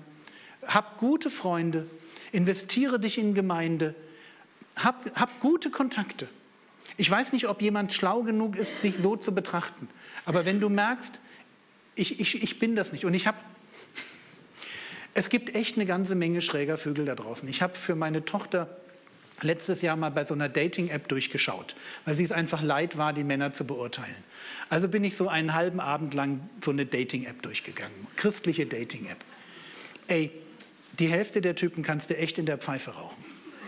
Die Entschuldigung, die brauchen keine Frau weil, sie, weil so wie sie auftreten und sich darstellen, sie überhaupt nicht fähig sind, einer Frau im Ansatz das zu geben, was sie bräuchte. Die, also, dass es da keinen Filter gibt, ich hoffe, das wird jetzt per KI irgendwie erledigt demnächst. Dass es da keinen Filter gibt, das ist, das ist für alle Beteiligten eine Katastrophe. Und deswegen, wenn du sagst, ich, ich bin das irgendwie nicht und ich stelle mich, ich stehe mir quasi ständig immer im Weg, na dann schau doch in den Spiegel und sag, ich bin's nicht. Punkt. Der Herr Jesus sagt, es gibt diese Leute. Ja, aber als Christ muss man, nein, musst du gar nicht. Wenn ich einen Tipp geben darf, hab viele geistliche Kinder. Das ist viel wichtiger. Hab viele geistliche Kinder und, und pflege eine tiefe Gemeinschaft mit Gott und lerne dir, hier, was ist das, Jesaja 53? Oder nee, 56 ist das, 56,3 müsste das sein. Ähm, da brauche ich jetzt mal, hier, da, da, redet Gott zu den Eunuchen. Und Eunuchen in der Bibel, das sind die, die nicht fähig sind zur Ehe. Okay, das ist einfach mal so, da, die sind, da fehlt was. Okay? So. Und dann sagt Gott zu den Eunuchen, die natürlich jetzt in, der, in einer Kultur des alten Orients stehen, die da und sagen, alle reden hier von Köcher voller Pfeile, sprich Kinder ohne Ende. Ja, Kinder waren das Ding schlechthin. Und du stehst da und sagst, ich hätte ja auch gerne Kinder, aber da kommt nichts mehr raus. So. Was sagt Gott zu den Eunuchen hier? Jesaja 56, Vers 4. Denn so spricht der Herr, den Eunuchen, die meine Sabbate bewahren und das erwählen, woran ich gefallen habe und festhalten an meinem Bund, denen gebe ich in meinem Haus und in meinen Mauern einen Platz und einen Namen. Und dann sagt er, besser als Söhne und Töchter. Einen ewigen Namen werde ich ihnen geben, der nicht ausgelöscht werden soll. Das ist das. Gott möchte dir einen Namen geben und damit eine Berufung zusprechen, einen Wert zusprechen, der weit darüber hinausgeht, über Söhne und Töchter. In einer Gesellschaft, wo Söhne und Töchter das A und O waren, versteht ihr das? Und das müssen wir festhalten. Wenn du sagst, ich bin das nicht, ich, ich, ich, ich weiß nicht warum, ich weiß nicht, wer daran schuld ist, aber ich bin es einfach nicht, dann nimmst du diesen Vers, Jesaja 56, Verse 4 und 5, und sagst einfach, Gott wird mir einen Wert zusprechen, den mir kein, keine Frau, kein Mann geben kann. Und ich werde einfach, und hier, das ist jetzt in, mit den Worten des Alten Testaments formuliert, logischerweise, deswegen Sabbate halten, Jerusalem im Tempel, ja, übertragt das in den neuen Bund. Das ist nicht so super kompliziert. Ich werde Gott dienen mit meinem ganzen Leben, mit meiner Kraft, mit meiner schrägen Art und Gott wird das nutzen und Gott wird mir meinen Wert zusprechen. Punkt. Statt immer zu sagen, ich muss aber noch, um glücklich zu werden. Nein, musst du nicht. Dieser nüchterne Blick in den Spiegel und zu sagen, ich bin kaputt und ich krieg's in diesem Leben auch nicht mehr gerichtet. Das gehört einfach dazu. Vergesst nie, was am Kreuz passiert. Da hängt der Messias am Kreuz. Und was denkt er in diesem Moment? Wir lesen das in Psalm 22. In Psalm, Im Psalm 22, da heißt es dann in Vers 7, das sind die Gedanken des Messias am Kreuz. Ich aber bin ein Wurm und kein Mann, ein Spott der Leute und verachtet vom Volk. Das ist ein nüchterner Blick in den Spiegel. Ich bin verachtet. Hey, ich weiß nicht, ob euch das befreit, aber lasst es mich aus einer seelsorgerlichen Perspektive so sagen. Egal, was dieses Leben dir angetan hat und noch antun wird, dieses Leben ist das billige Qualifying für das Leben, was kommt. Und das Leben, was kommt, ist dein Leben, dein eigentliches Leben. Der Herr Jesus sagt das in Lukas Kapitel 16.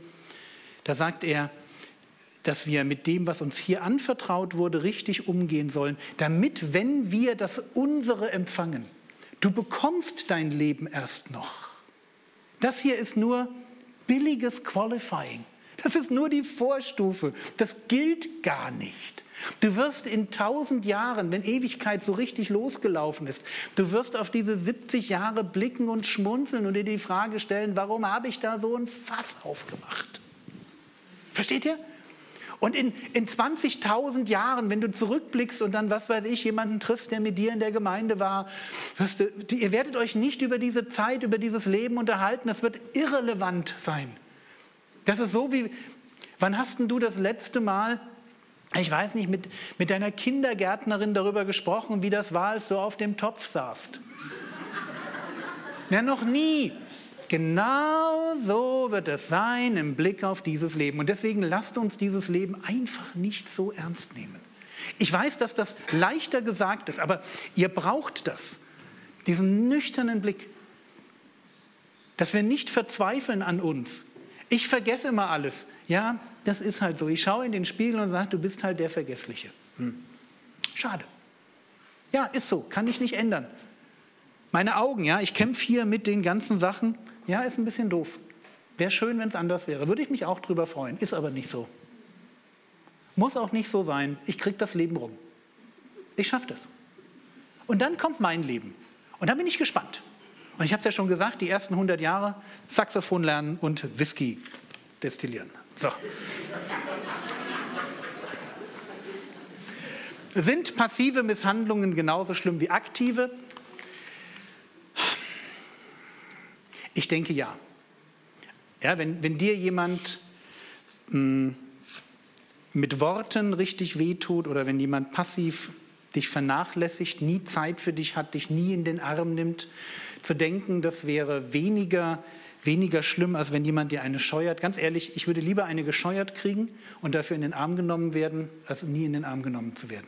Das Problem bei passiver Misshandlung ist, dass man sie nicht so deutlich sieht, ihre Auswirkungen nicht so klar sind und das andere ist, wir sind alle unterschiedlich. Das heißt, man spricht in der Psychologie von Vulnerabilität. Das heißt, wir, sind, wir, wir, wir sprechen unterschiedlich auf Verletzungen an. Und das kann sein, dass wenn du so ein bisschen empfindlicher bist, dass auch eine passive Misshandlung dich massiv schädigt, wo jemand anders vielleicht sagt, na, da war doch noch gar nichts. Also von daher dieses Spiel mit mehr und weniger. Ich würde einfach sagen, jede Form von Misshandlung kann für einen Menschen zu viel sein und wir sollten ganz vorsichtig damit umgehen. Ähm, wenn das Missbrauch. Ja, also wenn der Missbrauch nicht von meinen Eltern kommt, sondern von jemand anders, hm, funktioniert dann das mit der Heilung auch? Ja. Also Heilung ist losgelöst von den Leuten, die mir etwas antun.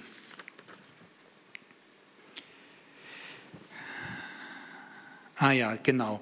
Das hier ist eine Frage, ich hoffe, ich verstehe die richtig. Hier heißt, beim Missbrauch gibt es Bindungen, die im Gebet gebrochen werden müssen, vielleicht auch von anderen, die für einen beten. Wie ist das, wenn man selber Opfer ist und dabei die Sünde keine Macht hat bei meinen eigenen Kindern? Ich habe die Frage vielleicht nicht ganz richtig verstanden, aber ich möchte etwas sagen zum Thema transgenerationale Weitergabe, weil das ist das, worum es hier geht. Meine Sünde findet sich plötzlich bei meinen Kindern wieder. So, wir, wir lesen das im, im Alten Testament, in 2. Mose 20 zum Beispiel, dass die Schuld der Väter in der dritten und vierten Generation noch gefunden wird. Ich mag da nicht zu viel Theologie drauf bauen, aber selbst ungläubige Psychologen schreiben Bücher über das Phänomen der transgenerationalen Weitergabe, sprich, ich erlebe im Leben von Kindern und Enkeln, dass Verhaltensweisen wiederkommen, die die Eltern und Großeltern schon hatten.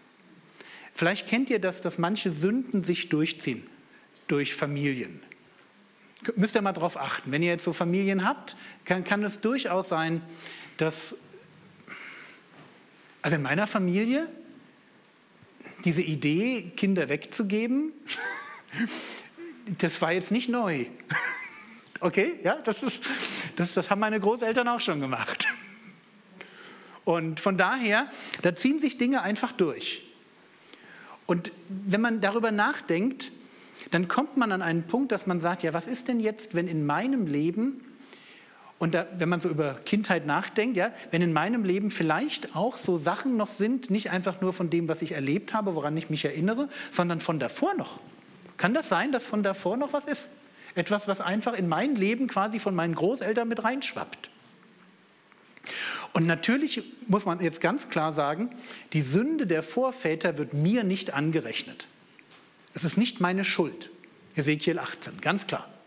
Auf der anderen Seite reden wir ja gar nicht von Sünde, wir reden von Belastungen, wir reden davon, dass ich plötzlich ein Verhalten an den Tag lege und mich frage, warum ich das tue, weil es überhaupt keinen Sinn ergibt. Und an der Stelle ist es wirklich spannend und ich kann dazu nur dringend raten, mal zu überlegen, macht es Sinn, von diesem ganzen, von dieser ganzen Vergangenheit mal auch Abschied zu nehmen. Ich weiß, ich bin einmal durch den Wald gegangen und dachte mir so, okay, ich habe echt eine schräge, eine schräge Verwandtschaft ähm, und habe dann ein Gebet sehr bewusst gesprochen, Vater im Himmel.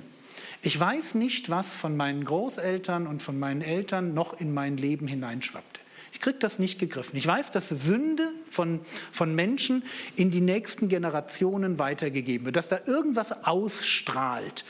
Und ich, wie gesagt, ich will keine Theologie drauf aufbauen, weil ich es nicht kann. Dazu sagt die Bibel zu wenig. Aber doch, da ist irgendwas. Und ich habe dann einmal für mich gesagt, okay, Schluss. Ja, vor Gott, ich spreche mich jetzt von allen Bindungen, von allem, was darüber schwappt, von allem, was da noch sein könnte in der unsichtbaren Welt und mich von meinen Vorfahren her belastet. Ich spreche mich jetzt einfach mal frei und tschüss. So, und das reicht, weil wenn man jetzt über den Umgang mit der unsichtbaren Welt nachdenkt, dann muss man Dinge nur aussprechen und dann ist gut. Und der Gag war, völlig subjektiv. Ich kam nach Hause und ich hatte den Eindruck, dass eine Last abgefallen ist. Ganz interessant. Und dass es im Umgang mit meiner Frau irgendwie noch mal ein Tick leichter war. Es war jetzt nicht der, der Megasprung, nicht dieses Saulus-Paulus-Ding, sondern eher so ein Jürgen mit kleinem J zu Jürgen mit großem J. Immer so, so ein bisschen Veränderung. Aber ich habe es gemacht, weil ich genau dachte, wenn da was ist, will ich sicherstellen, dass da, ja, dass da einfach nichts rüberschwappt. Und dann war das auch erledigt. Letzte Frage, nee, vorletzte Frage. Ich habe Angst, dass meine Verwandten in, in der Ukraine wegen dem Krieg ums Leben kommen. Was kann ich mit dieser Angst tun? Ja, du kannst an der Stelle nur tun, was wir mit jeder Sorge tun. Philippa Kapitel 4, Vers 6, da steht, dass wir unsere Sorgen mit Danksagung vor Gott bringen. Und wenn wir das tun, dann steht in Vers 7, dass der Friede Gottes, der allen Verstand übersteigt, unsere Herzen und Gedanken bewahrt in Christus Jesus. Also wann immer die Angst kommt, kontern wir durch Sorgen abgeben mit Danksagung. Es, ist das, es gibt diesen, ich nenne das bei mir in meiner, mein, wenn ich predige darüber, nenne ich das den Sorgenabgebereflex. Den muss man trainieren. Gerade Frauen müssen den trainieren. Frauen neigen ein wenig dazu, zu vergessen, dass Sorgen Chefsache sind. Die gehören Gott. Die gehören uns gar nicht. Die müssen wir abgeben. Aber hey, so sind wir halt ein bisschen vergesslich. Aber wenn eine Angst kommt, Sorgen abgeben mit Danksagung und dann wird Gottes Friede mein Herz beruhigen bis zum nächsten Gebet und dann geht es wieder weiter. So, und dann habe ich hier noch einen. Hier war noch eins gekommen. Das ist dann die letzte Frage. Dann haben wir es auch. Ich habe eine E-Mail mit zwei Fragen bekommen. Ich habe da zurückgeschrieben, dass ich die erste Frage nicht beantworten kann, weil ich da einfach keine Ahnung habe. Hm, und bei der zweiten, die zweite Frage heißt, ich habe Schwierigkeiten dabei, tief über Gottes Wort nachzusinnen. Nach der Bibellese versuche ich das meist, schweife aber schnell ab oder kann da nicht wirklich viel draus ziehen. Kannst du da Methodiken empfehlen, wie man daran arbeiten und Fortschritte machen kann?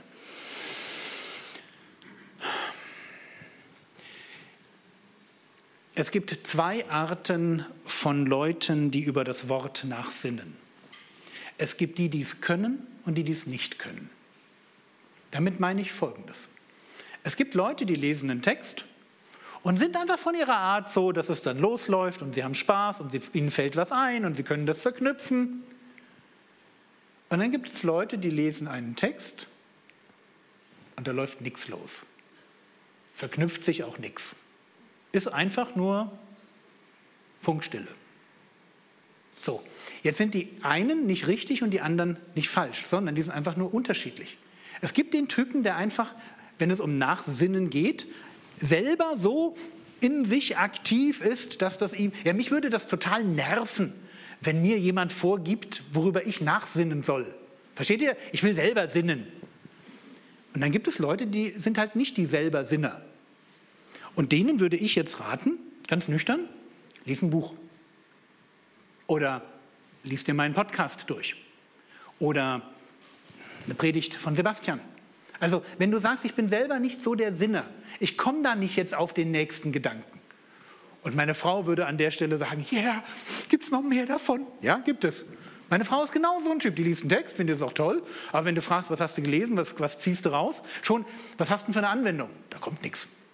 Anwendung ist einfach überhaupt nicht ihr Ding. Dieses, dieses abstrakt Denken, Prinzipien ableiten, ist einfach überhaupt nicht ihr Ding. Und jetzt müsst ihr euch vorstellen, was wir für eine Ehe führen, okay? Ja? Für, für Anwendungen, da brauche ich, nicht mal drüber nachdenken, die flutschen einfach raus. Und meine Frau, ja, schon wieder, wie du das immer machst. Ja, ich weiß auch nicht, wie ich das mache. Aber wir sind einfach unterschiedlich. Wenn du sagst, ich bin nicht der, der nachsinnt, dann besorg dir gute Literatur, wo du auf den Spuren von anderen, denen mehr eingefallen ist, dich einfach bewegst.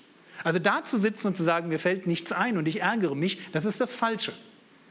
Und ich werde dafür nie, wirklich nie in meinem Leben irgendwie so ein Buch kaufen mit täglichen Andachten.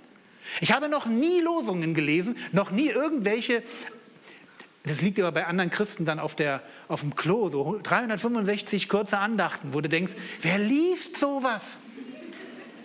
Ich kriege sowas manchmal geschenkt und das wandert ungelesen in meine Geschenkekiste. Was soll ich damit, dass ein anderer mir sagt, was ein Text bedeutet? So ein Unsinn. Das brauche ich nicht, das will ich nicht. Ich will selber denken.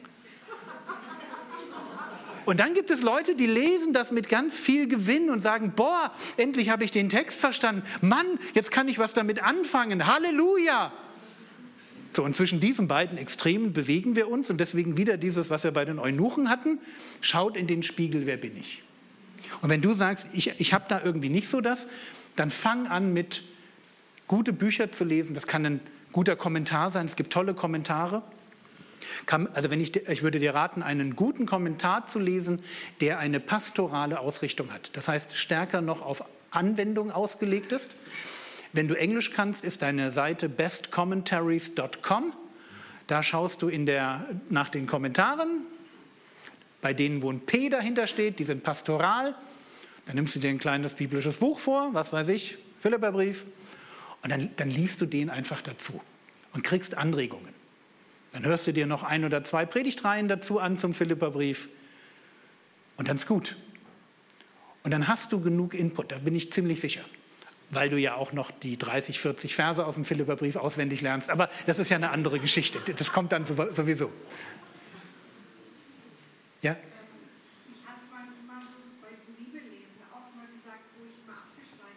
Ja.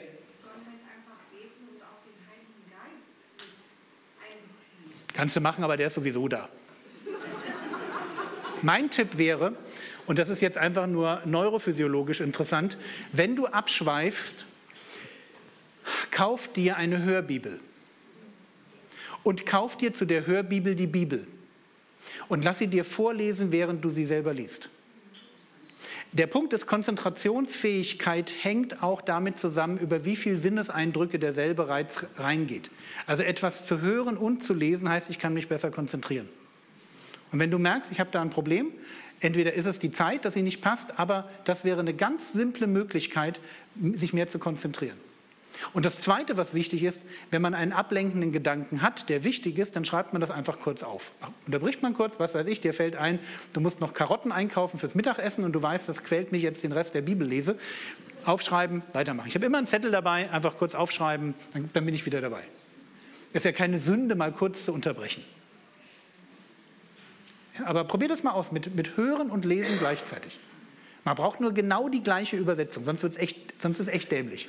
Deswegen an der Stelle müsst ihr, auf, ihr müsst ja ganz vorsichtig sein mit der Elberfelder Bibel. Warum? Die Elberfelder Bibel ist eine sogenannte semikonkordante Übersetzung, die permanent in einem Revisionsprozess drinsteckt. Das heißt, immer wenn sie neu aufgelegt wird, wird die aktuelle Version gedruckt. Und das sind immer so kleine Veränderungen. Das ist nicht viel, aber es sind halt immer kleine Veränderungen. Und deswegen lieber was lesen, wo wo die Leute nicht ständig den Text ändern und du dann wirklich den Text vorgelesen bekommst, den du da auch hast. Musst ein bisschen vorsichtig sein. Ich bin sonst ein großer Freund der Elberfelder. Ich mag auch diesen permanenten Revisionsprozess, aber an der Stelle ist das dann äh, nicht so, nicht so prickelnd. Gut, wir haben es. Nochmal vielen herzlichen Dank. Ich möchte abschließen mit einem Gedanken, den ich noch mitgebracht habe aus einem meiner absoluten Lieblingsbücher. Ich habe drei Lieblingsbücher in der Bibel. Das ist einmal das Buch Hohelied, dann das Buch, was ich gerade studiere und das Buch Prediger.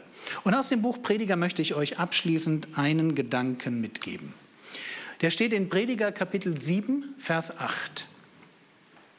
Und da heißt es, besser das Ende einer Sache als ihr Anfang. Warum sage ich euch das? Ihr habt jetzt eine Woche Input. Die meisten von euch kannten mich nicht. Ich war ein bisschen anders als, der, als eure üblichen Prediger. Hm, ihr habt euch ein Stück mitnehmen lassen auf eine Reise. Diese Reise hat euch an Punkten vorbeigeführt, wo ihr, wo ihr vielleicht noch nie drüber nachgedacht habt. Und jetzt steht ihr da auch so mit einem bisschen, oh, ja, jetzt will man was ändern, will man was bewegen. Und die Gefahr, in der ihr jetzt drin steht, ist diese Begeisterung des Anfangs für etwas zu halten, was Wert hat. Hat es nicht. Es geht nicht um die Frage, wie begeistert du heute bist. Nochmal, hier steht besser das Ende einer Sache. Die Frage ist nicht, wie begeistert bin ich heute nach sechs Tagen Vortrag. Die Frage ist, was bleibt von dieser Begeisterung übrig in einem halben Jahr?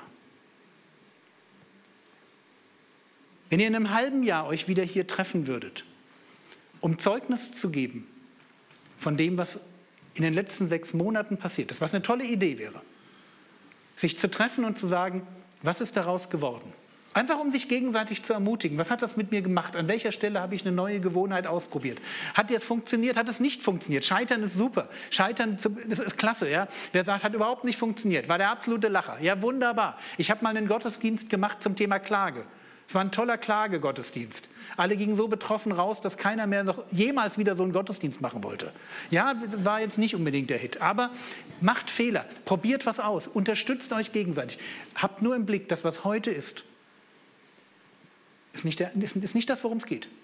Besser das Ende einer Sache als ihr Anfang. In einem halben Jahr, in einem Jahr. Was ist dann von dieser Woche noch übrig? Wenn ich als Referent eingeladen werde zu Freizeiten, ich mache ja wenig, aber dann eben doch ab und an was, ist meine erste Frage eigentlich, eigentlich immer dieselbe, so nach dem Motto, wir waren letztes Jahr da. Da merkst du schon, dass die Leute so nachdenken, warte mal, letztes Jahr, ist schon wieder ein Jahr her, wen hatten wir denn letztes Jahr als Redner? Wenn du dann fragst, sag mal, worüber hat er denn geredet? Dann wird es noch leiser. Und wenn du die entscheidende Frage stellst, sag mal, was machst du eigentlich heute in deinem Leben anders, weil du dem von einem Jahr zugehört hast? Weil das ist ja das Entscheidende. Wenn ihr nur hier eure Zeit abgesessen habt, dann wäre es wesentlich sinniger gewesen, was anderes zu machen, ganz ehrlich. Und weil Leute mich eben an der Richtung kennen und dann merken, ah, deswegen, wenn ich in Freizeiten reingehe, möchte ich immer, dass Leute rausgehen mit der Idee, der könnte mich ja noch mal fragen. Nehmt diese Idee mit. Ich komme von Prediger 7, Vers 8. Das Ende einer Sache, was in einem halben Jahr noch übrig ist von dieser Woche. Und die jungen Leute werden in einem halben Jahr schon ihre ersten 50 Verse wissen. Hängt sie alle ab. Ja? Lasst diese ganzen alten Säcke richtig blass aussehen. Das wäre mein Traum. Ja? Dass die, dass die, ich habe ich habe mit meinen Kindern Bibelverse gelernt. Es war gruselig, gruselig. Die haben so schnell gelernt, ihre Bibelverse, ich wollte ja mitlernen, aber die haben so schnell gelernt, dass ich aus purer Verzweiflung meinen beiden Töchtern aufgetragen habe, die gesamte Bergpredigt auswendig zu lernen, also Matthäus 5, 6, 7, damit ich wieder hinterherkam. also, genau. Okay, vielen, vielen herzlichen Dank. Ihr habt mich hoffentlich verstanden. Du bist dran.